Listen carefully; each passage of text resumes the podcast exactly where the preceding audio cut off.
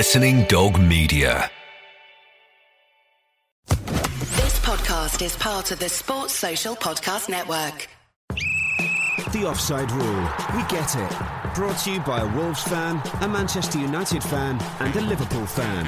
Hello and welcome to episode 26 of the Offside Rule podcast. We get it. We are rattling through these, aren't we, Kait Borsay? We certainly are. Suddenly they just creep upon us. So we both looked at our watches and we thought it's time. uh, Not, not our watch would give us a good indication, but hey, um, we thought it's time for a guest. Should we do guess the voice for people listening on their daily commute? Maybe say a few words.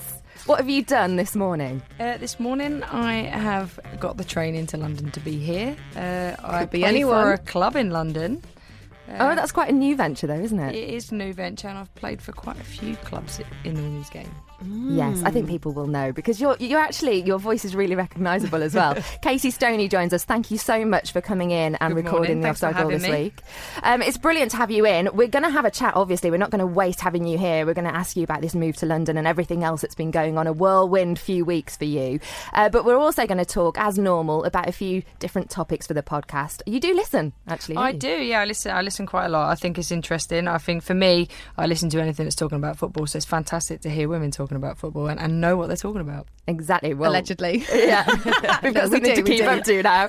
Uh, we'll go on to topic three. This is what's coming up. We're going to have jobbing footballers, and this should be something I think you will know perhaps more, more than myself and Kait, certainly with the, the women's game. But we know the famous story of Ricky Lambert used to work in a, a beetroot factory. That one gets given out time and time again by commentators and things. We were thinking of more examples of that. So one from the men's and one from the women's game of footballers who used to do a different job, not something post career, because that might be another topic in forthcoming weeks. Uh, we'll have a chat with your good self as well, but we'll start with topic number one the manager merry-go-round. What on earth is happening at Fulham? It's like Fulham have become Leeds United from a few weeks ago. uh, it's uh, it's them giving René Meulensteen the sack, or maybe they haven't because he now seems to be back in the backroom staff as a head coach. But anyway, Felix Magath is now in charge. Uh, they've had a fourth manager in less than four years, so we think that they've got a bit of a problem issuing P45s. They're running out of paper. Uh, we want two other examples of clubs who've got through a number of managers in a short period of time from across the world. You can pick any club from any professional league. Usually we go to Hayley McQueen first. As she is absent, I'm going to go to Kait Borsay. Oh, I am honoured. Thank you very much. Um, I'm going to start with Manchester City in 96 97, when, including caretaker managers, they got through five managers in a season. In fact, if you look at just uh, the year 1996 or the uh, period from August 96 through to the end of the year, they, they got through uh, three permanent managers. In August, uh, Alan Ball left, uh, and Steve Coppell, uh, who still holds the title of the shortest serving manager in Manchester City's history, he took over. He only lasted a month from October to November. Um, caretaker manager Asa Hartford, who'd come in before him, had lasted longer. Then caretaker manager Phil Neal. Um, again, he stayed longer than the permanent manager Steve Coppell's entire reign. Doesn't say much for Steve Coppell's uh, re- uh, reign here at Manchester City, does it? Until eventually Frank Clark was hired just before the end of the year. So a fantastic array of managers there at Manchester City from uh, 96 through to 97. You've got to hand it to them, haven't you? A, uh, you know, a series of caretaker managers who are in charge for longer than some of the permanent managers there. And you'd like to think as well that this might stop. It was a one off, but I can imagine with Manchester City in years to come, there might be another turnaround. Uh, but P- Pellegrini doing very well at the moment. Yeah, he is. And I think things have slowed down at Manchester City. I think, you know, it's difficult, isn't it? But amongst the top flight clubs, it does seem to be that stability rules. Um, and maybe that's because they can afford to have stability, whereas teams at the bottom, a bit like Fulham, might argue that they can't afford to try and back stability because when you're bottom of the league, you have to take urgent action. And that's, for example, what Fulham have just done. You've got to get out of it. Casey, we'll go for one of yours next. Well, I was going between Chelsea, Tottenham, but then one cropped up for me that, that kind of stood out. So I've gone for Jesús Gil at Atletico Madrid. He was in charge between 87 and 2003.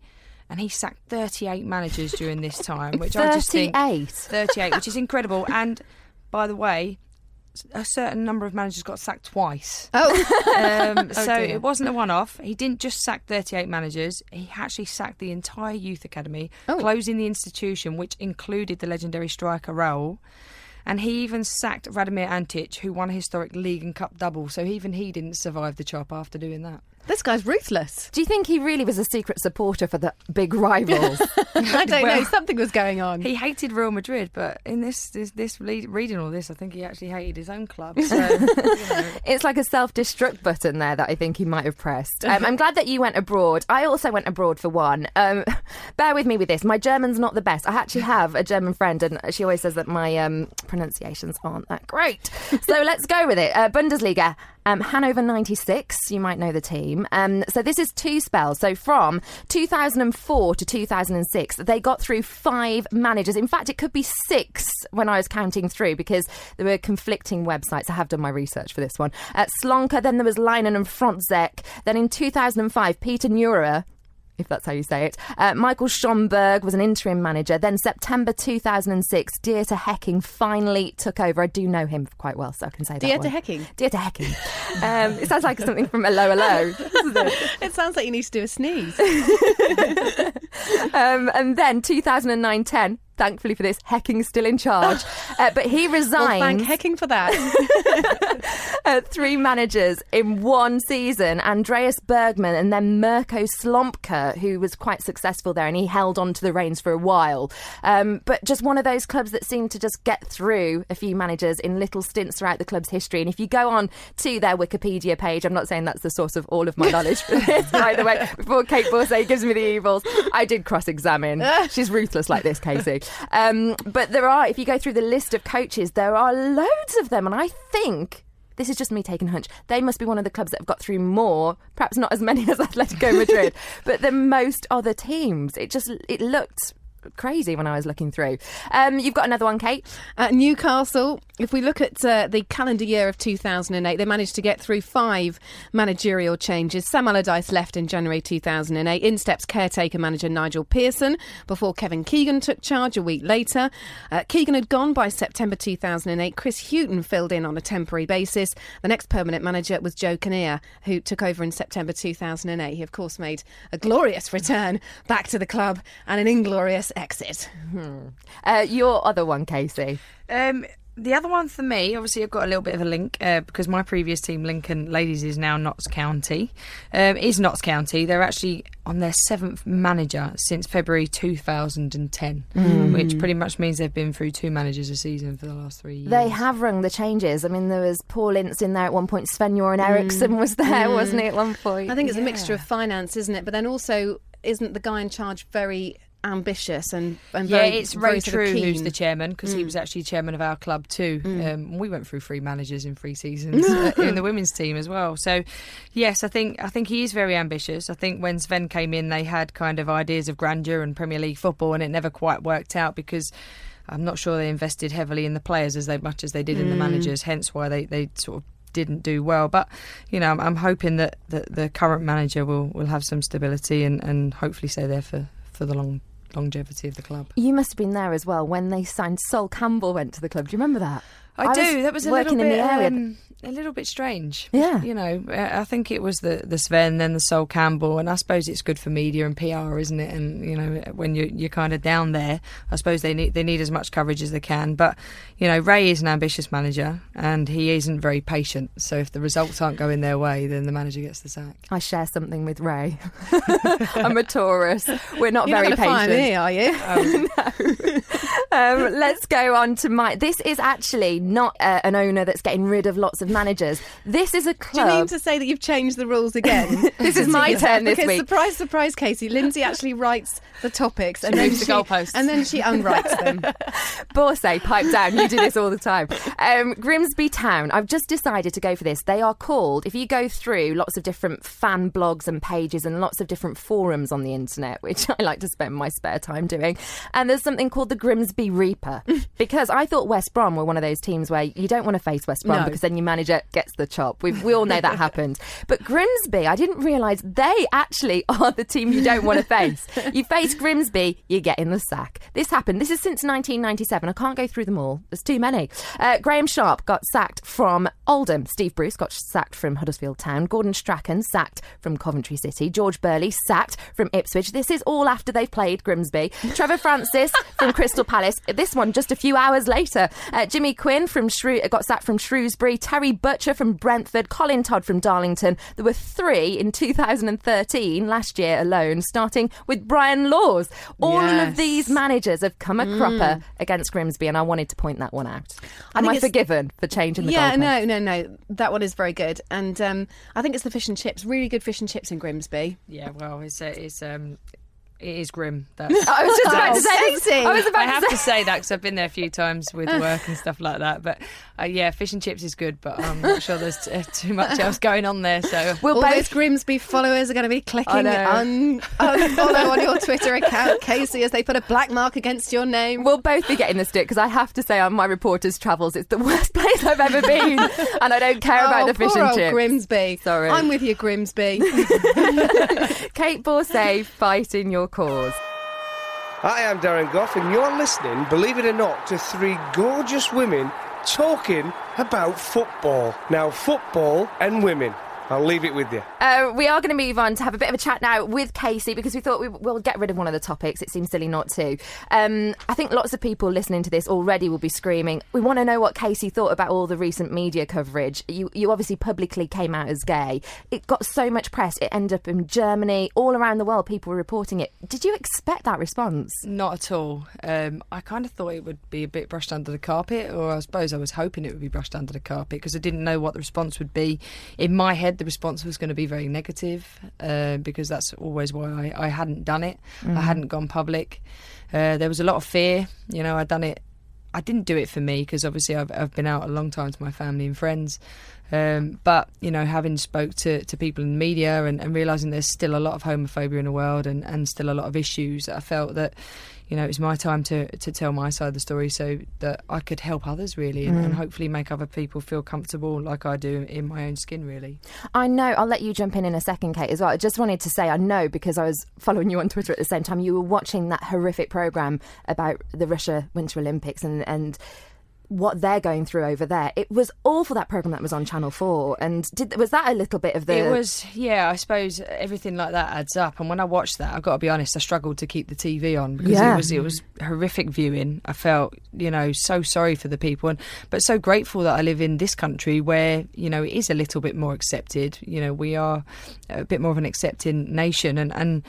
So we should be. People shouldn't have to live in fear like that. People shouldn't be hunted because of the, the, their sexuality or the people that they love. You know that that I couldn't believe it when I was watching No, it. It I made me couldn't. feel sick, you know. So so watching that and then doing the interview a week later, um, I'm so glad I did it. You know, the response has been overwhelmingly positive. You know, there's there's been very very few negatives, and the amount of people that have have messaged me saying that I've helped them, you know, it's just made it all worth it. And and for me, it's about other people. It was never about me. Um, the Independent named you um, as 50th on their um, pink list, which is like an influential list of gay and lesbian people. That was back in November 2012. What was that like for you? Because, of course, you hadn't sort of publicly come out then. Were you sort of mortified when you saw that? And, like, where's this come from? I got asked whether I wanted to go in it um, by the FA. Someone had contacted them and said, "Would Casey mind going in it?" And I was kind of like a little bit mortified that people had stereotyped and judged me before I'd even, you know, come out. But I assume that you know people talk and it's a, it's a small world, the football world. So, you know, I was happy to go in it. Um, I was kind of a bit dumbstruck when I opened the page and it was half a page picture because I was kind of hoping that I'd go in the background and that you know it wouldn't be noticed because again I was you know fearful of stereotypes and, and judgments. So you know and then a year later I moved up to 37th and I suppose it's something that if people read it then they'll pick up on it but if people don't read it they won't. So you know when I was asked by the BBC by um, one of their their columnist to do this piece. I thought it was just going to be a column because I write for them anyway. Um, and when he said, no, we're going to bring a camera crew, I was kind of like, right, okay, we're going all in with this one then. We might as well do it all the way. So I was very open. I think I was very honest. I think I kind of bared my soul a little bit. Um, but, you know, it's all been worth it and I'm glad I've done it. And, it's out there now, and people know who I am. No one can say anything now. I'm not for a minute going to say that it's been easy what you've just done. I think it's been very brave. But do you acknowledge that if a, if a guy was to do that from the male game, it, it sort of would be even more so because Absolutely, it's a different world. They live in a different world than we do. Um, they are highly scrutinised. They are highly under pressure every single weekend. You know, they have 40, 50,000 people in their stands ready to give them abuse if they make a bad pass, let alone if they, they came out as a gay player. So, you know, it's it's a different landscape. You know, I, I, it was hard for me, but for a male player to come out, I think it would be extremely difficult. I think it'd be extremely brave. Mm-hmm. And that's that's the point is that you are currently playing, so that makes you the most high profile person that's done it. Active, foot, yeah, Yeah, gay active. footballer. Yeah. Whereas with a lot of the men that we do know that have later on, or they've gone out of football, or they've moved abroad, do you see a time coming when someone playing in the Premier League or maybe in the Championship will do? I'd like to because I'd like to think that that will be the time when we, where we're living in a world of acceptance. We're living in a world where prejudice isn't a problem anymore. You know, whether it's your sexuality or, or your skin colour, it shouldn't matter. You know, mm. people should be judged on their performance on the pitch, not what they do off of it. Can I ask whether you're concerned that this is that now this is out and it's made such big headline news? Whether you're concerned about me being known as the gay footballer Casey Stoney, who's also won a few things in her time, and whether you know whether you're concerned about being labelled as that rather than Casey Stoney, what a great footballer. Oh, and by the way, she's gay. I'd love it to be the latter. Obviously, it's a concern that I'm now the gay footballer um, because it was never about that, you know. But so many messages have been like, "So what? She's a great player," and that's what I want people to stick to. You know, I, I kind of woke up yesterday morning and I was like, "Right, back to normality." Football is what I do. You know, I'm out there to play, and I want to be judged on playing. You know that that for me is behind me now. You know, uh, it, it, it's old news. It should be fish and chip paper now, and we should move forward. And hopefully, you know, it's done what it needed to do and given other people a little bit of courage and a little bit of bravery, and people know about me. But I want to be judged on playing football. I want to be known as a footballer. Hopefully, it will be fish and chip paper up- up in Grimsby. um, uh, can I ask you about playing as well and moving to London? Uh, you're now with Arsenal ladies. If people don't know what some of the transfers have been going on, that was your big switch. You've moved to the big smoky capital. Um, what was the motive behind doing that? There was lots of reasons, really. Um, I've got to be brutally honest. I wasn't happy at Lincoln um, because I just felt like we didn't really play the style of football that I wanted to play. Um, the club weren't probably as ambitious as, as I'd like I'd like to have been. Um, and we struggled last season. We really, you know, we were fighting for survival rather than fighting for silverware. We did really well to get to a cup final. Um, you know, we, we we we did fantastic to do that, and we had some I had some great teammates there. But Arsenal Ladies is one of the biggest clubs in women's football, not just in, in this country, in, in the world. So, you know, their ambitions match mine. They want to win things. I want to win things. It was great to be able to come back to London, you know, closer to my family, my friends, and also, you know, for, for me, other opportunities outside of playing. So it was, it was a big draw. I liked Shelley, the manager. I loved all of her views. And for me, they train near enough full time. So that was another opportunity.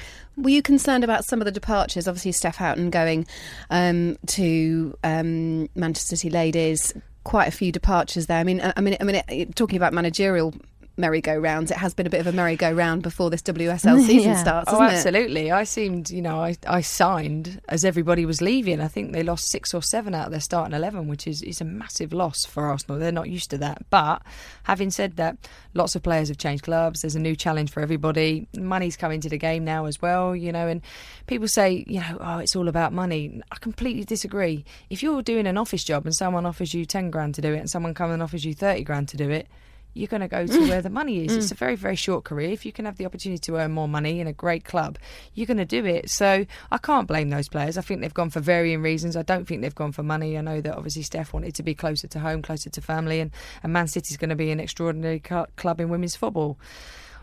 We've just signed two fantastic players. The That Japanese excites duo. me. oh, I think I was looking again. I was back on the internet doing my research. They look amazing. I was watching some YouTube clips as well. for me, two two of the best signings that, in the league because Mm. they're both World Cup winners. They've both won Olympic medals and World Cups. You know, they've got to be fantastic players. Well, they they really perform well at the Olympics, and they were kind of the the surprise package for me. I think. I think for me, they're one of the best technical teams that I've played against. They move the ball so well, and I think they'll fit in really well into Arsenal because Arsenal are a, a team that like to play, Mm. get the ball down and play. And two fantastic additions and, and to strengthen. Obviously, we, we lost Kim Little, who's a massive loss, not Oh. just to us but to the I league know. because I'm a bit of a Kim Little fan. yeah, well, she's for me, she's the, one of the best midfielders in the world, Yeah. without a shadow of a doubt. You know, I, I wish she was English. So, um, but having said that, we've brought in Ono, obviously a Japanese attacking midfielder, stroke forward. So I think you know it's almost like for like in a way. Are we going to have commentary issues? Oh no! Oh no! Oh no! oh no! Oh no! Conceded the ball. Oh no. Hopefully there won't be many oh no's because it's Hopefully we'll be winning, yeah. exactly. Oh yes! Oh no! Um, I, I think we'll leave it there for now, if that if that's all right. Yeah, Can I just can I just give um, Yeah. Casey's other half, Megan Harris, a quick plug because she's written some excellent blogs for us on the um, podcast website, offsiderulepodcast.com, called The Football Gene, and we're hoping that she might start some vlogging for us. I haven't spoken to her about it yet, Casey, But oh, you just announcing this on the podcast? I'll get you to pass it on. Uh, but I'm hoping that she'll be working um, a little bit more with her. And if you've not checked them out, go and check out Megan's blogs. They're uh, called The Football Gene, and it's all about keeping it in in the family. Yeah, as- some uh, brilliant as ones. they Brilliant, say. Yeah, I'm biased, but they are brilliant. They are really They're- good. They are really very good. Hi, I'm Matt Le Tissier, and you're listening to The Offside Rule Three Girls Talking About Football. Uh, we're on now to topic number three. Hasn't time flown? Uh, jobbing footballers. We all know the story about Ricky Lambert, as I mentioned, the Beetroot Factory. Do I need to say it once more? Has it got in there? Uh, we want one more Whenever you say example. beetroot fan, I, I just think of beetroot. We, I, I just, I just can't help myself. Well, he ended up scoring on his debut for England. What a turnaround. Mm. It's just still a nice story. So, uh, a few examples if you have them, but one as a minimum men's and women's football. So, other careers. I think Casey's going to have quite a few here. I think she's going Mm. to show us up, so we might as well go straight to her. I'm going to go for female players to start with. Um, and one that is absolutely brilliant. And if you ever got to know her, you would know that this role suits her down to the ground. And I'm sure she'll probably go back and do it when she's off season. And it's Karen Bardsley. She was the person inside the Goofy costume at Disney World. Disney World, Florida. Absolutely. Absolutely. I probably She- got her to autograph my book. nickname. Yeah. Is she nicknamed that that anyway? Does anyone know about no, this, she's Casey? Just, she's just called KB. I've seen a video of it. She's absolutely brilliant, and it doesn't surprise me because she is little bit weird and a little bit wacky, and it is it is absolutely her, and I think that's brilliant as a as a second job. Can I just correct what I just said? Because I said, oh, I might have got her autograph. She's round about my age, not much older. and I didn't go to Disney World last year and get some autographs. This is when I was like 11. so it wouldn't have been her. I hope not. Um, your other one? My other one, I'm going to go for um, Ole Gunnar Solskjaer because before moving to England, he completed a year's national service in the Norwegian army, which I thought was really interesting. Yeah. I can't imagine him dressed up in army gear, can you? Yeah. okay. I can actually. Um, Kait? Um, I've got a few here, so we'll just talk around these. Um, you mentioned Ricky Lambert working in a factory, so did Grant Holt. Um, earlier in his career, um, he uh, used to work in, in the storeroom of um, uh, Cavaghan and Gray in Carlisle. Not quite sure what, what they did. I should have looked it up. But It yeah, wasn't he a, another beetroot factory. I'm I- confused. no, no, okay. no. It was just a factory. Okay. I'll have to find out what that particular factory did. But Grant Holt also used to work in a factory. A couple of bricklayers. I know you've got one of these, Lynsey, but Miroslav Klose worked as a builder and a bricklayer before starting football and uh, whilst playing at FC Homburg uh, between the ages of 19 and 20. Of course, he went on to go and achieve massive things like the um, World Cup 2002, where he claimed the golden boot. So from bricks to golden boots, that's kind of a rubbish link, isn't it, really? Well, he didn't have a brick in his boot, did he? Well, obviously not, no, unless that's how he was uh, thwarting all those defenders. I don't know. Get some broken shins along the way. I've also got the building trade covered here with my male and female option. I'm going to go with my women's footballer first, and you probably know this already. Rachel Williams is a plasterer. Who now plays for Chelsea Ladies, was for three years with Birmingham City Ladies, but now down in London as well. Um, have you ever thought, oh, you know what, I'm going to get some cheap trade here? Do you know what? I, have I've actually spoke to her about it before, and you know she's always said that if if she can give me a good price, she'll come and do my house. and I also think it does her a favour on the pitch because she is as strong as an ox, but she's lifting 50, 60 kilo bags of plaster every day. So Yeah. Well, I, I don't mean to like get you to hand over hard earned cash here, but Yeah. you've just moved to London. She's just moved to London. You're gonna have a new place. surely. Absolutely. A bit of plastering work going on there. I, I better get in touch, I think. So, yeah. yeah, yeah. Um, Sergio Torres was my other building connection. Um, when he was 22, playing fourth division football in Argentina, uh, he was working part time in his family's brick factory, apparently in really immense heat, 40 odd degree heat there in Argentina, slugging bricks around on his back.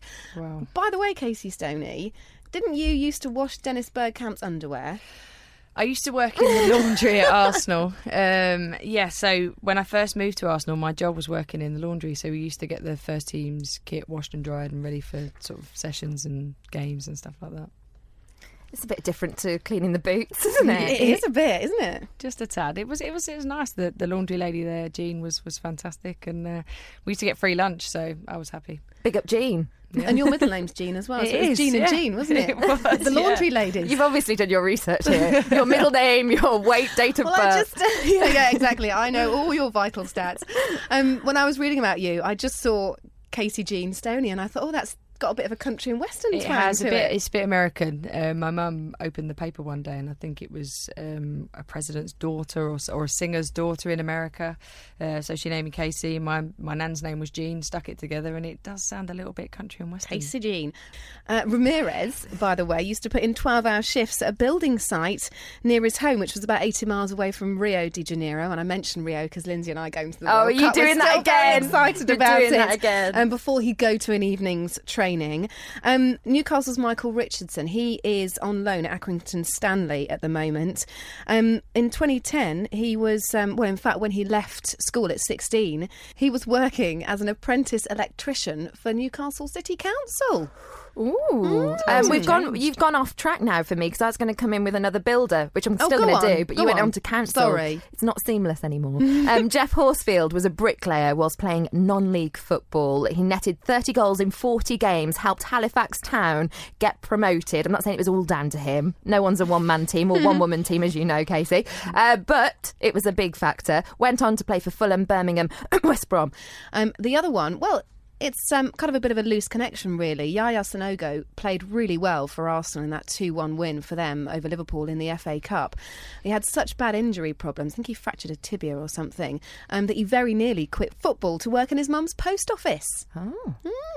See, all, my, all I ever wanted to do was work in a newsagents, and I did when I was You like, did, didn't yeah, you? yeah, Yeah. I did it for ages, and everybody else was working at like the big shopping centres, getting much more money. Well, I worked in McDonald's. I worked in Wimpy. I worked Blimey, you've had loads of jobs. in a betting shop. Yeah, I've had I've I've had loads. I've got one more female one for you Mm. though. Sophie Bradley, uh, which might be common knowledge. She works in her parents' care home, uh, looking after old people, and Oh. she paints their nails, she Oh, does their hair, her. and she pretty much looks after them. So I think that was that's quite a cute one. That's really lovely. Oh, we like Sophie We could go on forever. That was definitely more than one each. Um, let's go on to get our foreign roundup for this week, and it's all things French with Laure James. Thanks, girls. Brazilian Ronaldo, the original Ronaldo, has said he would not rule out a senior position with Paris Saint Germain, namely director of football. Ronaldo appeared on French TV this week and has said that he has a very close relationship with President Nasser Al Khelaifi and is a personal admirer of the club. He said he considers himself an ambassador for the Parisians, but is not in receipt of any money for this supposed role, perhaps clearly trying to get on the payroll, however. Meanwhile, Ezequiel Lavezzi has shown himself to be regaining some form for PSG lately, with a goal against Valenciennes last week. It came days after his uncle was assassinated in his car in the striker's native Argentina. The tax issue in France has rumbled on, and Bordeaux were the latest side to have said that they will make a legal challenge against Monaco's tax exempt status. They joined PSG, Olympique Marseille, and others in a battle for financial equity. An agreement between Monaco and the LFP, however, means Monaco can continue to sit outside France and reap all the benefits which come with that, including not paying taxes at the super 75% rate. Bordeaux President Jean Louis Triaud has said that the legislation is exorbitant. I do not call it tax peace, I call it a bad agreement between friends. And I'm sticking to that opinion, he told France Football.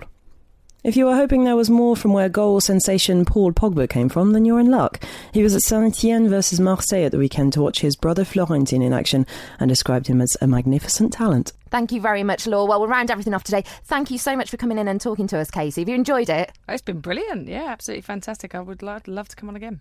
And also, just before the season starts, we were thinking maybe we can get you to do a Twitter takeover. Like, if I get it on the podcast, then it's, it's, it's an agreement.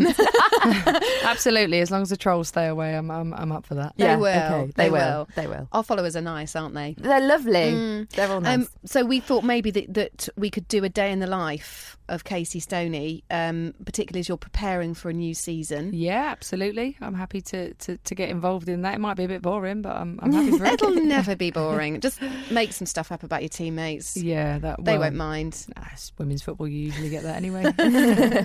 Uh, thanks so much. Uh, we'll be back next week. I think we've got Hayley McQueen back as well. So Well, she's in Thailand sunning herself. She sent a picture through to Lynsey and I first. It was about seven o'clock this morning. and Not I jealous at all. So didn't it wasn't what you that. it- you don't want to open that first thing in the you morning. really and then don't. open your door and it's raining. Yeah. Yeah. She's a busy lady next week with International Women's Day, so if we can grab her, we will. If not, we may have another guest. Yeah. Thank you very much for listening this week. Goodbye for now. The female take on football.